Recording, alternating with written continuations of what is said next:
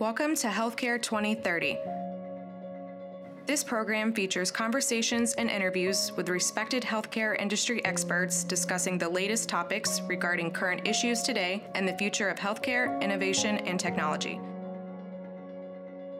To learn more about Oxio Health, head over to oxiohealth.io. That's www.oxiohealth.io. Now here's your host, Noel Guillama. Welcome to Healthcare 2030.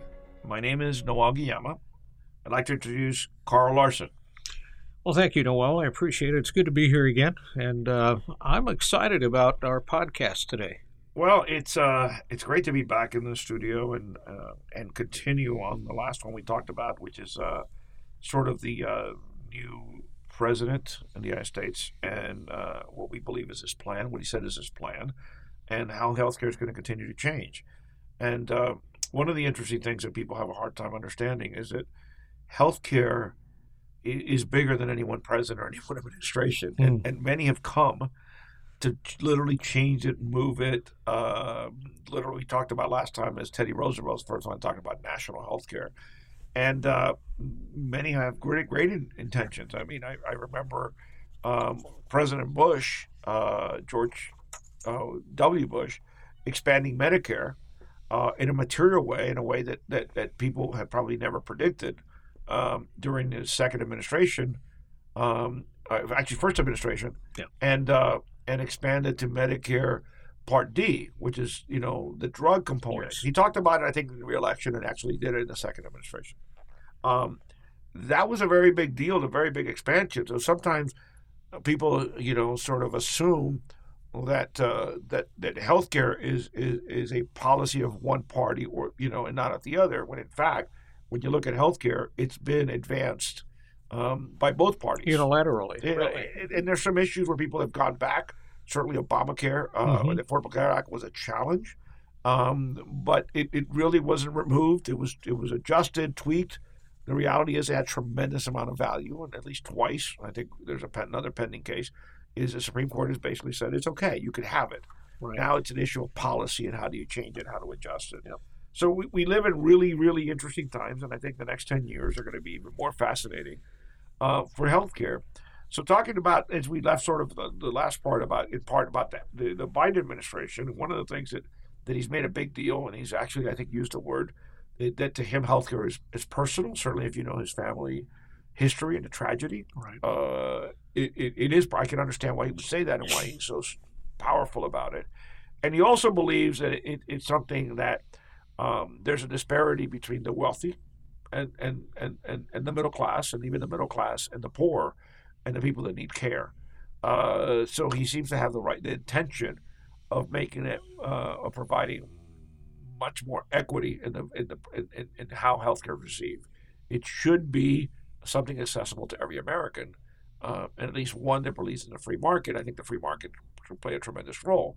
We could argue, and I, I certainly would, that the United States has responded incredibly well of the large democracies because it was able to muster the private enterprise and private industries. And by the way, when I talk about private industries in healthcare, I include not for profits mm-hmm. because they're not part of government, the federal government. As a matter of fact, when people talk about nationalizing healthcare, um, I always find it very interesting because they don't understand healthcare.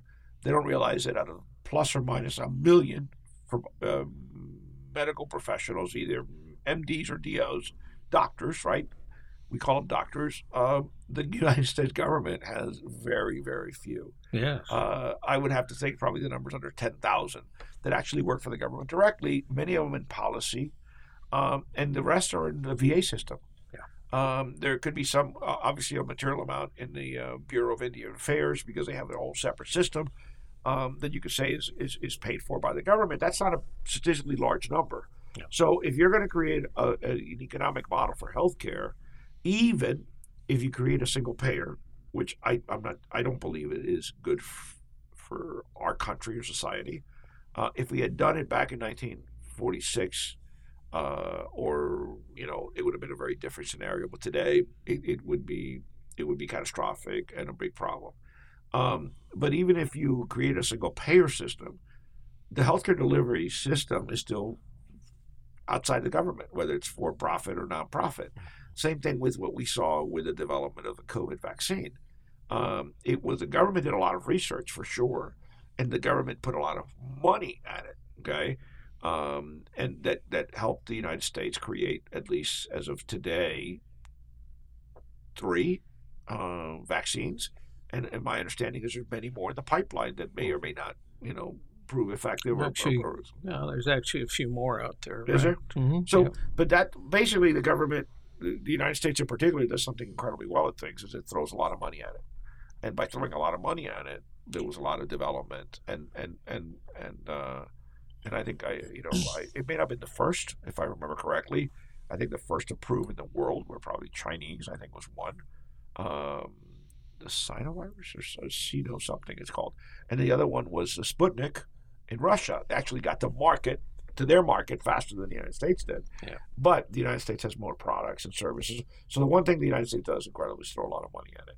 And I think that the the big innovation coming out of the United States, uh, I, I believe, sort of post COVID or even in spite of COVID, is really managed care. I think one of the things that's going to be an opportunity for other countries to sort of copy anything in our healthcare delivery system is managed care I agree. where you have the government pay, pay for the, the, the service, but private industry provides the service, and you lay off or you transfer the risk from the payer to the provider of services because it is a lot it is a lot less expensive for a provider service to do one more office visit, okay, and, and control the quality and the cost. the incremental, Right, yes. versus the government just paying for another, uh, you know, interaction or another office visit. Well, Uh, I, I think you're right, and I think when it comes to healthcare, healthcare is another area for us to investigate further. Uh, what has become a a I'll call it a movement uh, toward public-private partnerships that have that take advantage of sort of the purchasing and the buying power of the federal government and the innovation and and uh, and and ability to pivot and move of the private sector and uh, brings together into one the strengths of both sides. And uh, so I think healthcare, uh, I think we're going to be looking at many more pr- public private partnerships in healthcare going forward. And I think that's, uh, that's where the strength, and to your point about the model for other nations with managed care, I think that, that becomes a very, very good example of that type of public private partnership. So the the, the, the, the thing that again, talk about Buddy is the thing that the government has done. Both the the, the, the, the the Trump administration, the Biden administration, has realized that we have to, we could not have um, the core of our healthcare industry collapse, and, No. and that that is very important, for particularly hospitals, That's right. also doctors. That's our primary care system. So right? so so Medicare advanced doctors' money last year, uh, based on utilization, they were able to get the PPP funds, and they they've expanded a couple of times, um, and hospitals have received direct uh, not only cost for providing COVID uh, care, but also to maintain their facilities. Right. So um, I think historically we're going to have a really big bump on, from the hospital's perspective. But there's no reason to not expect them to return back to whatever normal was by 2022. Um, so that baseline will be there, even if we're still potentially people talk about when we still be dealing with with COVID in the United States in, in in a much more diminished capacity and controlled capacity. So one of the things that that, that talking about sort of the Biden administration is their selection uh, of of what is now Secretary Xavier Becerra. Uh, Becerra, uh, I'm not an expert on him, but I read about him, a lot about, about him a lot. Right. And I got he got my attention when he took a very big stand with the hospital system in California. So he's a former legislature, federal, you know, House of Representative, and he's a former Attorney General, General. Of, of the state of California. Right. And what I found about him, reading about him, and, and I like everything I read about him as far as healthcare, is he's, he's been a, a very big advocate of healthcare and expansion of care, and particularly uh, to the disadvantaged, economic disadvantaged, and uh, social disadvantage, and, and, and, and ethnic disadvantage. So communities of color, Hispanic, African Americans, etc. He's been a really big advocate.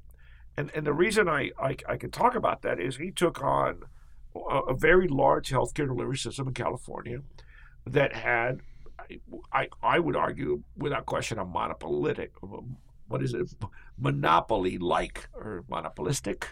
Monopolistic. yeah um, type of control in in their healthcare in their community.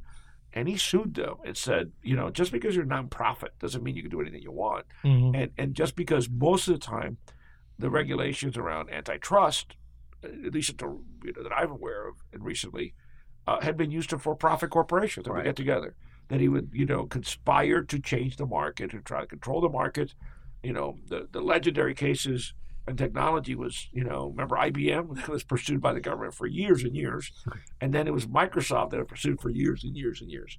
I, I wouldn't be surprised that happens again. But what he's basically said is we're going to take on this not-for-profit hospital that had basically accumulated a controlling interest, not all of them, but a controlling interest in the communities um, in California, and he he got them to compromise. He got them to change their operations, and that's a really big deal because taking on hospital systems is something that rarely happens. Uh, for the last for the last uh, ten or twelve years, frankly, in my opinion, since the Obama administration uh, created the Affordable Care Act, Mhm. they had a philosophy. I think it was written and stated, is they wanted uh, the development of integrated delivery systems, which is where they created the ACO, the, the I'm sorry, the ACO, the uh, Accountable Care Organization, Right. that was part of the ACA. Their idea was that if you get the hospitals and the doctors to collaborate, that the government could uh, create economic benefits to reduce the cost, reduce the utilization, and improve the quality outcome. The the, the program, um, some people think it was effective. I don't think it was, and, and the reason I tell you this is that ninety percent of all the the members and the organizations in the ACO program lost money Mhm. or lost a lot of money. Um, less than ten percent were profitable, and out of those ten percent, uh, probably you know maybe fifty percent of the ten percent were really profitable. So they really did well. So when you added the whole program together, after three or four years, you had some marginal value created, but that marginal value was created by a handful Right. of, of outliers. Don't, well, don't you think it was a, a, lot of it was the focus on the paperwork, and there was so much paperwork to document what was done that there was more focus on on on the on the on the on the form over function. I'll put it that It- way. and but the one thing I would say that it did do was it helped to bring into better focus uh, and attention to quality. Absolutely. No, it, it, it not only it, it did a couple of things. One, it focused on quality very much, All right. but it also focused on, like you said, process. Yes. Process is really important. So if you have a patient that has, you know, diabetes or is overweight, it, you you don't wait till that patient gets sick. Okay, you Right. really need to bring them in, whatever the protocol is. I don't know, but whatever the protocol is, every three months, every six months, and you get a full physical and uh, the mammography, all those things that are part of wellness. the were- metrics. The were- metrics were that. part of the program. Right, yeah. So what what what the uh, what the uh, HHS did or the Medicare did under the Trump administration is they created a whole new plan. I don't think it'll work either, by the way. But these things are sort of incremental. I guess that's the way it is. Yeah. And this new plan actually starts in the summer, unless it's changed. And I, I haven't heard anything about changing it. Which is the direct contracting, where Medicare is going to contract Mhm. uh, directly, Right. Sort of uh, maybe an ACO 2.0, but work on groups of, of doctors that can provide the care. The hospital, which I think was the biggest challenge in, in the sort of ACO 1.0, the way I'm, I'm coining it, that, that's not the term they use, uh, had disproportionate weight. Uh, and, and, and when they were in an ACO, and remember that the single biggest cost of healthcare is hospitals. hmm So their number one job, and we talked about it in other other podcasts, is is census. How many people are in their beds? So they have a conflict, a a natural conflict between providing the the optimum uh, quality of care, which that's what they want to do, at the lowest cost with the least admissions, and try to make money on the other side based on on reduced utilization. That's a- right. It's that's a kinda like- really long game for Yeah. the hospital to play. It's kinda like- most of them don't play very well. Kind of like running a hotel with minimum number of guests. Yeah, so Yeah. that that's a challenge that they have. So now what the new direct payment plan is allows uh, groups of doctors to get together, it doesn't say a mandate of what it is, uh, and then take this effectively. It's a little bit of a haircut. The rates that the government pays for Medicare Advantage um, which is a capitation, Yeah. and for that government to pay them directly to these groups in the form of a couple of things. One is uh, is not just sort of just a savings, which is HCA is, but pay them a, a primary care or a or a per member per month for sort of the basic care, and then at the end of the year, okay, do a reconciliation and find out how much money they made based on what would have been Medicare rates. Mhm. The reason why I'm not optimistic about the program working is that Medicare managed care is an incredibly uh, uh, complex system to do, not just in payments, but in payments, not just receiving payments from the government, Right. but also in paying the providers and incentivizing the providers in a good way, because we don't want to use it to restrict care, to provide long term care for the patients. Right. It's really hard, and there's very, on a relative scale, very few part, uh, people in the industry can do it. Well, we're talking about incentivizing wellness is really Exactly. what we're doing, and uh, that's a difficult thing to do. You it, it requires a lot of data, I think, from uh, from the patient, right? Uh, the only the only way that data is going to get collected is through technology. Uh, Well, that's a big deal, but he, because go back to where the problem is. Yeah. So, in order for you to do managed care effectively, the physician has to be trained. I hate to say it, in how to process the doctor, the patient, mm-hmm. and you have to create. You have to have case managers. Okay, you have to have nurse practitioners and nurses and aides that are all ancillary or extension of the physician right. okay because that's really really important in how they communicate with the patient uh, and make sure that patient is is optimally kept you cannot wait for an incident you cannot wait um, for an episode to begin That's right. and that's that's really hard to do uh, at a small scale. You cannot do that with ten doctors. It's not you don't have enough people to resources to do that because you have to invest that money up front, and then you get paid twelve or eighteen months later effectively when you reduce utilization. If you are effective. If you're effective, that's the other problem. Yeah. And if you're not effective uh, in this plan, you could actually owe the government money. Mm-hmm. Well, I can tell you that the first time a doctor has to write a check, okay, because they were not effective at maintaining the, the healthcare costs of the you know the universe that they're managing or their panel, it's over. It's it's not going to happen again, That's right. and that's why you need institutions. That's why the people that have done incredibly well in this space are not just United, the the, the Humanas, the WellCare, and and the first two I know for a fact have thousands of physicians that are employed by them. Okay, Hmm. uh, you know, United Healthcare has Optum, which is their large, large group practice, many, many billions of dollars, and WellCare. I'm sorry, and uh, Humana has Conviva Yeah. care centers or medical centers, Right. um, and I know them very, very well, and they are trained literally to provide that that could that that uh, Focused. that well, it, Yeah. we talked of sort of that that omnicare approach that we're talking about Yeah. okay, um, that looks at the patient in totality. Right. And I think one of the things that they're they're being able to take advantage of goes back to technology, is telemedicine works all really well in a managed care model. Yeah. Okay. But by the way, so does phone calls. okay? Well, it does. When Yeah, but it's a touch point. when we when Right. we when we ran Medicare Advantage centers, we didn't have the telemedicine components, and we had phone calls. So there were there were literally phone backs that would call the doctors. I'm sorry, call the patients, and find out if they took their last medication, how they feel, what was their blood pressure if they have it, what the whole status of information, and if there was any inclination, the nurse practitioners in our case, uh, were were were told literally send one of our vans to pick up the patient. Let's have it looked at by the doctors uh, the slightest indication, that's what you need to do.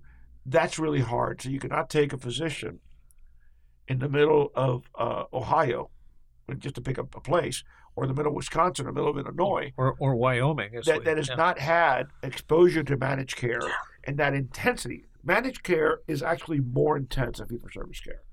So that's where the challenge is going to be. So I do not believe that direct care is going to work the way the government planned it. Now, but here's the thing about government that it's teaching me: is sometimes you, you still can make advancements even if it doesn't work, because you're now picking up trails of what let's call it the Obama, uh, Affordable Care Act, Obamacare. Sure. You're, you're picking up trails of the ACA. You're picking up technology trails from from the HITECH Act that we talked about, Right. and now you're going to pick up trails uh, from direct contracting. And the reality is, it is changing the the the, the, direction. It's, it's, it's incremental, though, as you said, and you know, and I'll I'll quote Sir Rich, Sir Richard Branson, right? I believe he said, "Success is never a straight line." Well, I, I guess I, I guess I think he's right. I, I, I, guess you're right, and I, I tell people that that that when they think about I'm an expert in healthcare, I tell them I'm, I'm a student of healthcare, and and I guess I'm learning, you know, recently mm-hmm. that that incremental approach in the long term does really work. Right. What I think has happened um, because of co- because of because of the baby boomers, I think it's going to have to accelerate. Okay. And I think if it, it's being forced, forced to accelerate, you're really no making forced to make a decision. So I, I, suspect that that we're that we're going to try um, the direct contracting for a couple of three years, probably pick up whatever's left of that, and there'll be a, an ACA or an ACO 3.0. Right. That I cannot right. know what it's going to call it or who's going to run it, or whether it be, you know, this current administration or the next administration. That's just going to build up on it. But I think that that growth, acceleration growth, is going to pick up pretty pretty big. What what you have to understand that to, sort of what is today Medicare Advantage was started by the Reagan administration as a pilot project here in Miami, Florida. Yeah. So that's. That, so that's really interesting when you look at it that that that's where it started. And now we have an incredibly robust industry that is growing and about 30% 34% of all medicare beneficiaries are in medicare advantage plans. 40 43 in the state of uh, in the state of florida. Right. Yeah. and, and and and how many of the new enrollees of those 10,000 a day are going into medicare advantage? Yeah. 50% 50% that's yeah. correct. So you can see those trend lines. So I, I, I suspect as i said earlier that we're going to have a lot of innovation I think technology is going to play a big role, but the next eight, nine, ten years of healthcare are going to be, uh, from an administrator's perspective, from a from a student of it, are going to be really exciting because right. Right. we have to, as a society, as as a country, make material changes. Now, now I've learned that material change doesn't happen in a year, two years. It may not even happen in five, no. but it seems to eventually happen but in ten. but it's but it but it's moving. Yeah, I mean, it's like they uh, like they always say, the wheels of government may move slow, but at least they move. Uh, you know, back to your back to your uh, one of your initial points too, Noel, is that uh, we have to ensure that our core health care in the United States is strong, and and we retain. And managed care is helping to do that. It's really helping to bring together that core health care for the for the community-based care, the the uh, our our primary care physicians and it's it's helping to maintain that wellness factor for our aging population as well. So what we end up is right now, as we said, Medicare Advantage is about 34% of Medicare. Yeah, overall, uh, right? Overall, right. right. Big, big strokes. Uh, I think that by 2030 it'll be 90%. Um, and because somebody somebody mark that down, we're gonna uh, we're gonna down. keep track of that one. Uh, that's why we're calling this thing uh, Healthcare 2030. 2030. Yeah. Um, and I think what's interesting is, and, and, people don't understand this about Secretary Becerra and the HHS, is is especially when I talk to my friends in Europe, is talk about well, our system may work better, um, it, it, you know, as as a, either a single payer or government provided healthcare, like for example in the UK, for example. And my argument um, is, like I said before, we can't go back. We cannot redesign the system this way. It's just too big and too too difficult. Right. And I, I, explained that how we ended up with two, two two types of system between the sort of the American system and the European system, um, and and and and it was basically out of two components. And I'll repeat it again. One was Kaiser Permanente, which started sort of employer-sponsored healthcare, and in the, and in Europe and in um, and in Japan and these advanced economies, including you know South Korea is you ended up with with with economies and and society that was effectively destroyed by the war, and mm-hmm. they had to build from scratch. Yeah. So they, they, they realized it was healthcare was fundamental, and that's how they built. Um, I, that's how we ended up with the bifurcated healthcare system. The irony is that I suspect they're going to move more towards managed care, and we as society are going to move more a little bit more to single payer. And back to my angle, is Secretary Becerra runs the most expensive department in the United States. People think, well, defense or this or no, no, over no. a trillion dollars. Over a trillion dollars yeah. is managed yeah, by. HHS, which is insane. It is. So effectively, about a third of the entire healthcare industry in the United States. You know, rounding, especially when you put in the local, the, the local, county, state, and federal employees that are not part of HHS, just the, Army, the VA. When Right. you add all that together, you end up with about a third of all the healthcare. So I would argue that that that that Secretary Becerra is literally one of the most powerful people for the economy of the United States. Right. Certainly, with the stroke of his pen, you know, as we say in the United States, he helps move He's got a pen and a phone, right? An incredible amount of money. The Secretary of Defense doesn't have that. Secretary of, Transport, of Transportation doesn't have that. Um, e- even if we do it, you know, a a an infrastructure plan, it's going to be over many many years. There's not a trillion dollars out there. No. Uh, nobody, and and he has that effectively that authority, or maybe maybe to his detriment is a responsibility. Um, but it, I find it very interesting, uh, sort of his approach. I find it transparency approach very very interesting, um, and and it, it's going to be uh, I don't want to use the word fun, but it's going to be very interesting to watch over the next you know three and a half years how this administration executes on those plans. Yeah. You know, sort of coming out of COVID, hopefully, you know, eliminating the problem, but if not, managing it so it's it becomes more manageable. Um, and healthcare is going to be more exciting. And I think we talked about the, the master trends of technology and infused care is a big idea. Where care is given is a big idea.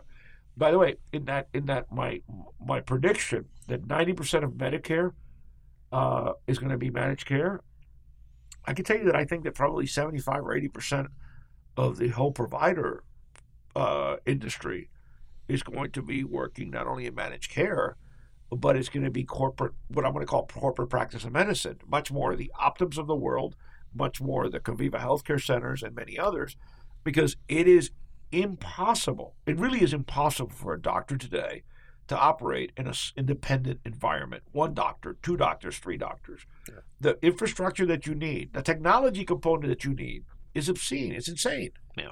So that the doctors are going to say, uh, and by the way, all of this has been a downward pressure on, on, on compensation to the doctors. So if you go back and look at how the doctors have been com- uh, paid since the turn of, of, of the millennium here for the last 20 years, Right. um, when you adjust it for inflation, even though in the United States we've had relatively low inflation, the Well- doctors' compensation have dropped. As a matter of fact, 1.8% roughly over the last 10 years. So- average. well, the, but the, the reality is that the Biden administration a couple of days ago literally signed an executive order delaying a mandatory two percent cut in Medicare. So what happens in Medicare Yeah. is we've had a mandatory cut. We've had many. We had three years or four years where the total for Medicare could only increase by half a percent. Now, again, back to inflation. We've had incredibly low inflation, but we haven't had an inflation, okay, over that period Right. collectively that was half a percent. So Right. if, the, like you said, the average inflation is one to one and a half, one point eight even. Yep. If the doctor's getting a two percent cut, Right. that's really, you know, that's really a three percent or three and a It half is. percent in inflation adjusted dollars. That's correct. So that kind of trend has been going on for at least 20 years. And then you throw in the negotiating power of large insurance companies Mhm. and the and the sort of and the employers, by the way, who are getting much more proactive, um, TPAs and that, yeah. are putting pressure on physicians at the same time that employee costs are going up, their own healthcare costs for their employees are going up, mm-hmm. their requirements are going up. I mean, you cannot walk into a doctor's office today and not see computers everywhere, and and and either having the doctors sign a lot of papers and then having somebody, you know, go in and enter it in EHR, or like my primary care physician walks around with a little laptop, you know, and, and he gets all information. It's great, great valuable, but it requires more research and more people because things go down. Guess what? Right.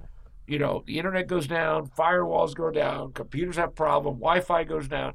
What's a doctor going to do? Well, I'll tell you what we need. We need that tricorder they had on uh, Star Wars, don't we? oh, That's, uh, maybe, maybe we'll do a podcast one day about the uh, the uh, the technology that was forecast in science fiction. I, I still go back and, and, and talk to people funnily about uh, the first time I, I I remember something about telemedicine was believe it or not Spacely Sprockets and, the and uh, Jetsons, the the Jetsons, Jetsons. the yeah, Jetson. yeah, I Okay. remember.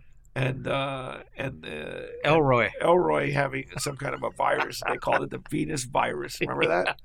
That was it. That was the first time on television that you saw telemedicine. Well, I saw that on the History Channel. Well, I was. Oh yeah, I'm way too young for that show. Yeah. I, I am too, but it was Yeah. hilarious. Uh, it was hilarious to see that. So I think we're starting to. I actually think that we finally got there. So if you're right.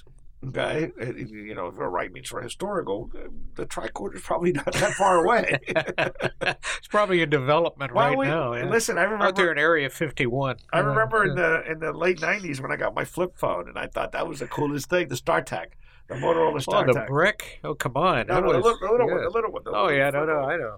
Yeah. So the, the, the exciting thing is, from our perspective as, as innovators, uh, trying to bring new systems and processes. The reality is, that the next few years are going to be incredibly exciting.